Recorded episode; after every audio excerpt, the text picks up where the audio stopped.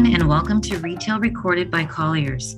I'm your host, Anjee Solanki, National Director of Retail Services for the U.S., and I thank you for joining us as we continue the podcast series and hearing from our amazing experts in different industries. Today, I'm excited to have Steve Weikal join us today. He is a thought leader focused on innovative new technologies and business models that are transforming traditional ways of developing, transacting, and managing real estate.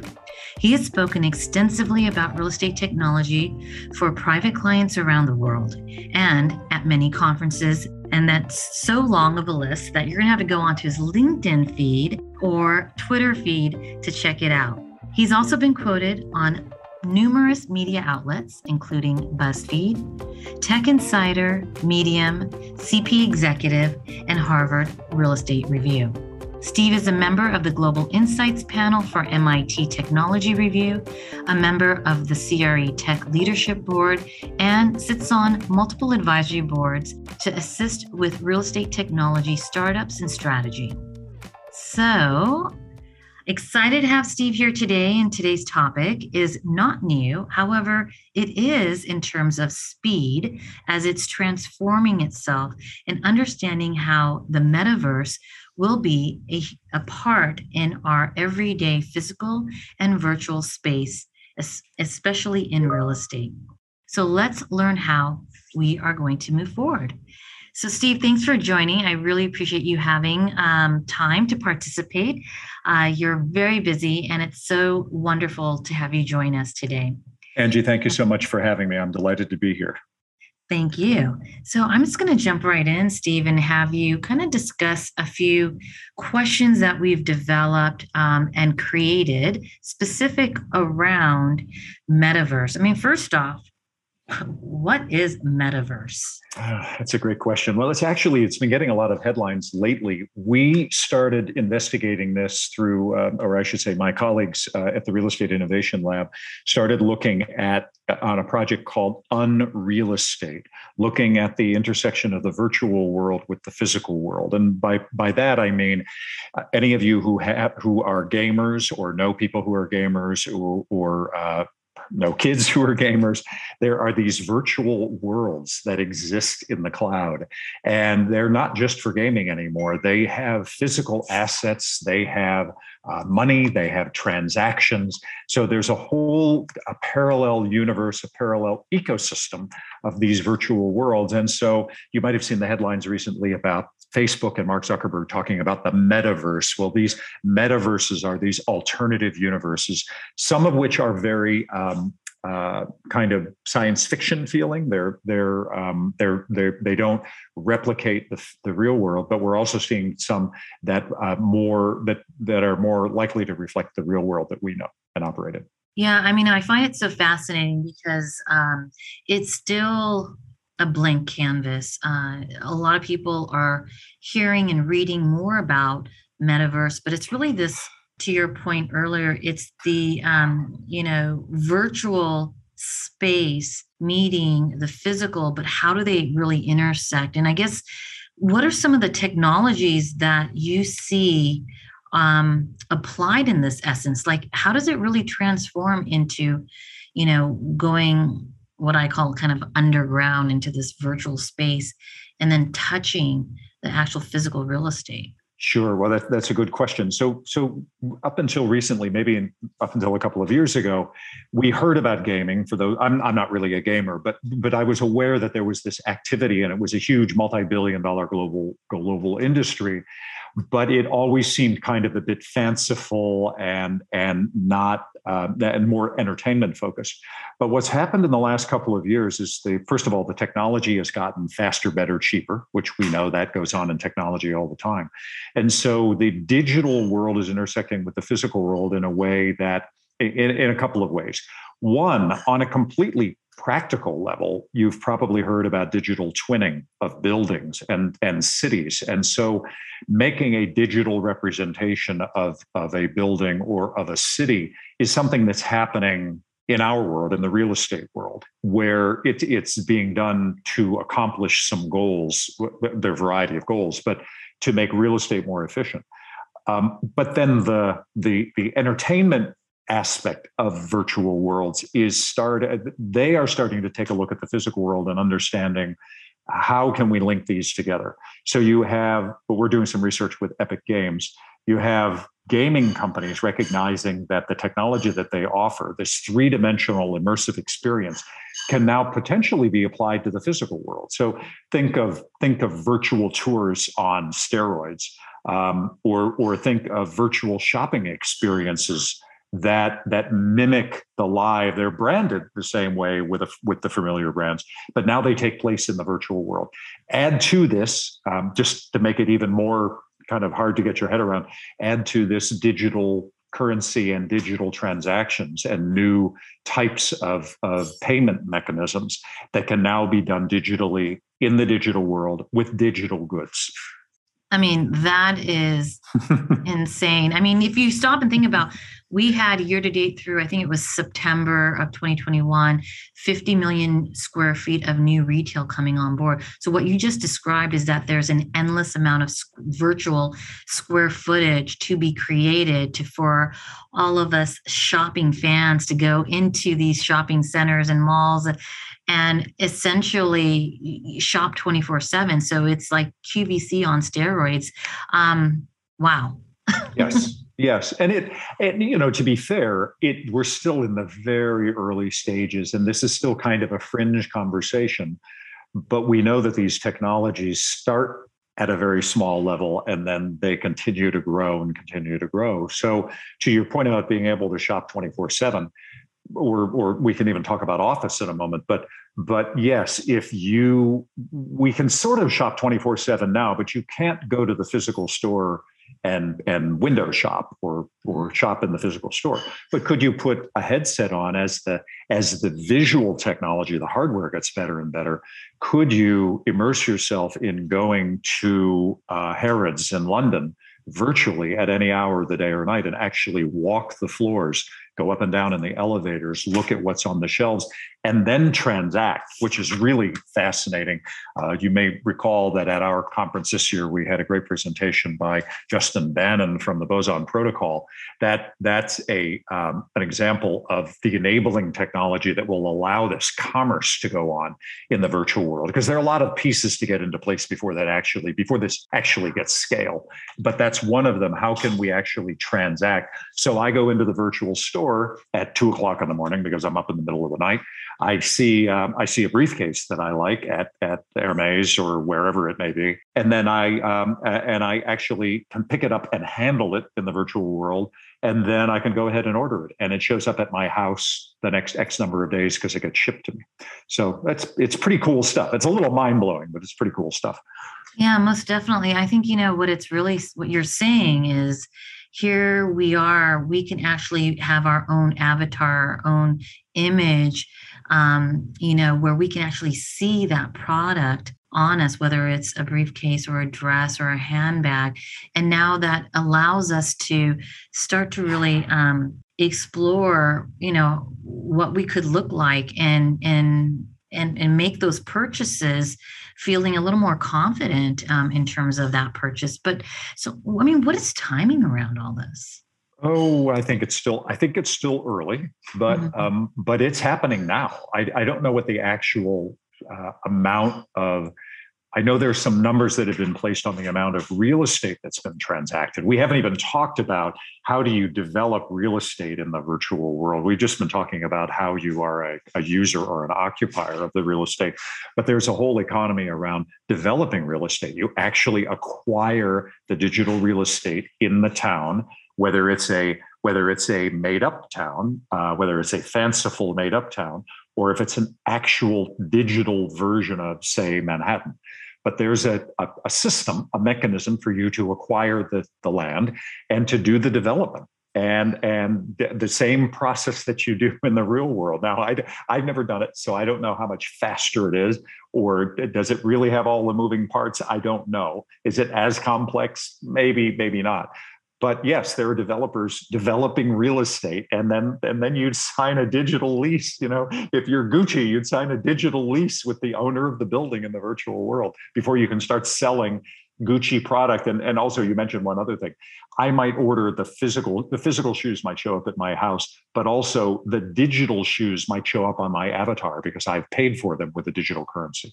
Very interesting. So you, mm-hmm. it's almost as you know, we talked about this previously, basically having two lives. And I find that mm-hmm. so fascinating. I can't even keep up with my current life, but um, having a second life and and and family, it would be very interesting. Um, so you know, when you, I guess the way to get around this, then it sounds like because the Earth isn't really owned by anyone, then therefore the virtual Earth and or real estate is owned by developers. Who are these people? Uh, I don't know. Actually, there are there are multiple universes which may or may not be interlocked. I, I did ask this question of somebody who was much more knowledgeable than I was. Does it in the digital world is land unlimited? And the answer is no. Apparently, that there that there is a. It's not. It's not that it's finite, but the people who control um, I guess the people who write the code control how much how much sprawl there is, you know, how much spread there is. And so probably to keep it interesting, there are these clusters of activity. Um, so I, I, don't know if I don't know if if you can develop digitally uh, into infinity or not, but I'm sure you face the same realities of the same differences in certain markets in in the in the world and in different countries where where some development is easier to do and and than in others. So sometimes you sometimes you're land constrained and sometimes you're not. I, I, I know that location is still important in the digital world. I found that interesting. You know, you mentioned Facebook at the beginning of the podcast, and how do you see Facebook, Fortnite, others interacting with commercial real estate investors? I mean, do you feel they're going to develop this virtual real estate um, space, but will they actually then go out and start to, you know, call the investor institutional investors that are out there and say would you like space? Would you like you know a billboard per se? Mm, that's a good question. I don't know that i have a clear answer but I, my sense is that the people who create their particular universe whether it's a gaming company or whether it's facebook they sort of make the rules so are they the master owners? Do they do they own the digital dirt for the entire universe? I guess they do. I would imagine they do. So uh, depending upon who the largest I mean, let's look at Google Maps.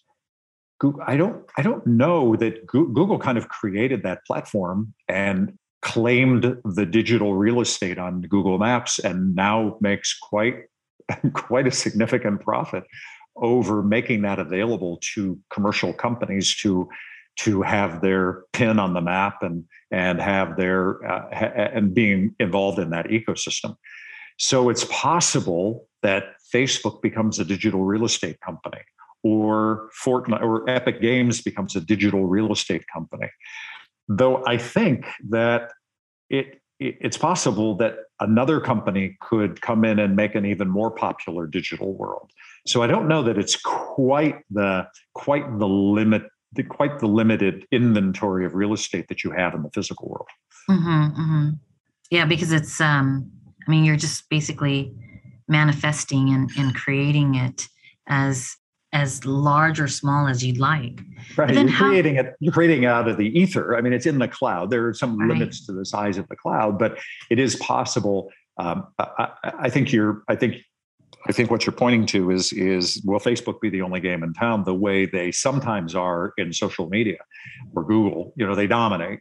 Mm-hmm. But I don't know how it works. I, I don't know if you had another company that was prior to that off the radar that had a lot of money could they just build a new digital world? I think the answer is yes. And so when you when we talk about this as you mentioned as well you know the workplace and office how we have had to interact with one another through teams um, or any other uh, platform that's out there zoom etc you know i also see this cre- creating a virtual or digital office space. Can you touch upon that a little bit? We've we've certainly seen the application of technology to allow us to work remotely and by some definitions virtually. So Zoom is virtual. There are a lot of other really interesting tools or platforms to allow us to meet virtually. Is it through an avatar? Is it through our cameras? I've seen some pretty cool ones that are that are kind of a 3D version of Zoom and there are there are a number of them that allow us to instead of being in this kind of Brady Bunch interaction, for those of you who remember the Brady Bunch, um, the, with the, the, the squares on the TV, to be in a more three dimensional environment. So that's that's a maybe an early generation or a generation that we've all used for the last 18 months. But what happens when it gets combined with autonomous, excuse me, with augmented reality or with virtual reality? It might add a third dimension. And then if you add the gaming technology or the gaming experience to that, instead of being an avatar, will we actually have our physical selves being represented in a 3D environment where we can all sit around the table um, maybe through a headset or through uh, through an aug- through augmented glasses through Apple. Apple probably, no doubt, will have augmented glasses. So, um, so what what does that mean? We we could potentially have this virtual, this immersive, augmented virtual experience or or uh, virtual experience, and could we meet in the office that way? Uh, yeah, I think we could. I think we could. There are issues of bandwidth and of latency, and and the technology needs to, in some respects, needs to catch up. But I I very well think we could. Um, actually, probably one of the first times I spoke to you and your colleagues at Colliers, I might have proposed this idea that that you would be in your office in Denver and the architect would be in New York and the building would be in Hong Kong and the and the occupier would be in London and everybody would put on a, a headset and they would all walk through the building at the same time. And I used to get laughs from the audience because that just seems so far out, except we can actually do that now. So, uh, and in fact, the building doesn't have to exist yet. It can be the building as the architect is going to build it or design it, and the developer is going to build it. So, um, I don't imagine it's too unusual to think we'd all be sitting at a table in a boardroom having a meeting. I think it's fascinating. You basically just said to me, I can be sitting at the beach in Hawaii as I'm Fair taking enough. this tour. Um, I think enough. it's that I definitely say it's fascinating, and it's one that I will jump on um, immediately because I, I just think there's um, the potential is is limitless and it's fascinating to see where we are today and how it's accelerated and it will continue to mm-hmm. accelerate so i'm going to leave you i have two more questions i want to ask one is what can real estate professionals do to learn more prepare and or identify you know new potential opportunities well, I, I, think that's a great question. I think the important thing is to know what's happening. A, a, lot of what we talked about here is still very, very early. It's kind of on the fringes but it's important for example with with virtual touring it prior to covid it was still kind of clunky and not a lot of people were using it. But look what happened over the last 18 months. There's a lot of virtual touring going on because the technology has gotten better the platforms have gotten better and it's sort of been out of necessity. So that's an example of what happens with the technology with the adoption of the technology. So the first step is to kind of keep an eye on what's going on. And there are a variety of ways to do that. One would be to sign up for the newsletters from CRE Tech. There's a morning newsletter about t- technology and real estate, one in the afternoon on climate. Uh, that's the, the media platform based in New York City. There's also PropModo. Uh, there's also um, paying attention to what we're doing at the center or any other academic institutions that are that are active in the built environment. And Anjee, as you know, our annual conference just uh, that happens in May, we're always trying to remain out there, way on the edge, and stay ahead of stay ahead of what the these changes are. And so that's a good resource. And and of course the good work that's happening with your colleagues at, at Colliers with with all of the research that's being done there and the thought leadership that gets distributed to the industry. So those are good ways for us in the real estate industry to just kind of keep an eye on what's happening and and then be better prepared when these changes do happen. I, I completely agree, Steve. Um, you know, I have to say, MIT, the center's work to better understand the digital transformation in real estate has been top notch. I mean, it's informative, it's forward thinking, um, it really provides great insights to evaluate um, and and take in guidance, right? Directional guidance in terms of where we're going. So I completely agree. I mean, all those points are well noted, and uh, I know our listeners will be taking notes and, and hopefully following up with some of those uh, links. We'll also put links in our podcast as well when we start to socialize it on various channels. Um, so I'm going to leave you with our final question. It's always a fun question. Okay. If you could be any retail brand or retailer of any sort, what would that be and why? Hmm. Uh, there's so many good ones out there. If I could be any retail brand, I think Tesla is compelling. I think Tesla would be really exciting to be a retail to be that retail brand right now.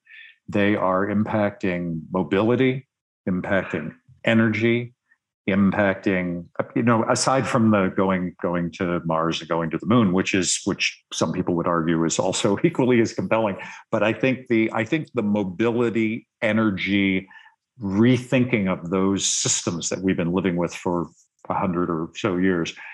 I think that's very, very exciting.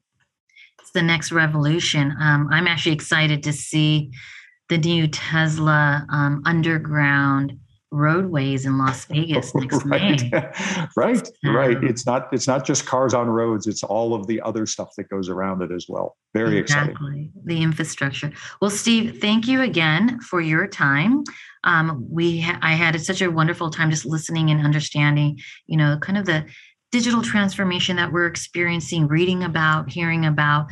Um, and I'm definitely going to keep a finger on what's happening out there, um, checking in with MIT and, and reading the different topics. Um, so I appreciate your time. And it's definitely not a topic that is too far out in the future, but it is the reality that's occurring now. And so I appreciate the background. Um, so thanks for sharing your observation and knowledge. At Colliers, we're always focused on our clients, sharing knowledge about the industry and other virtual industries on the core topics that are in front of us. We hope you enjoyed today's discussion and join us next time at Retail Recorded at Colliers.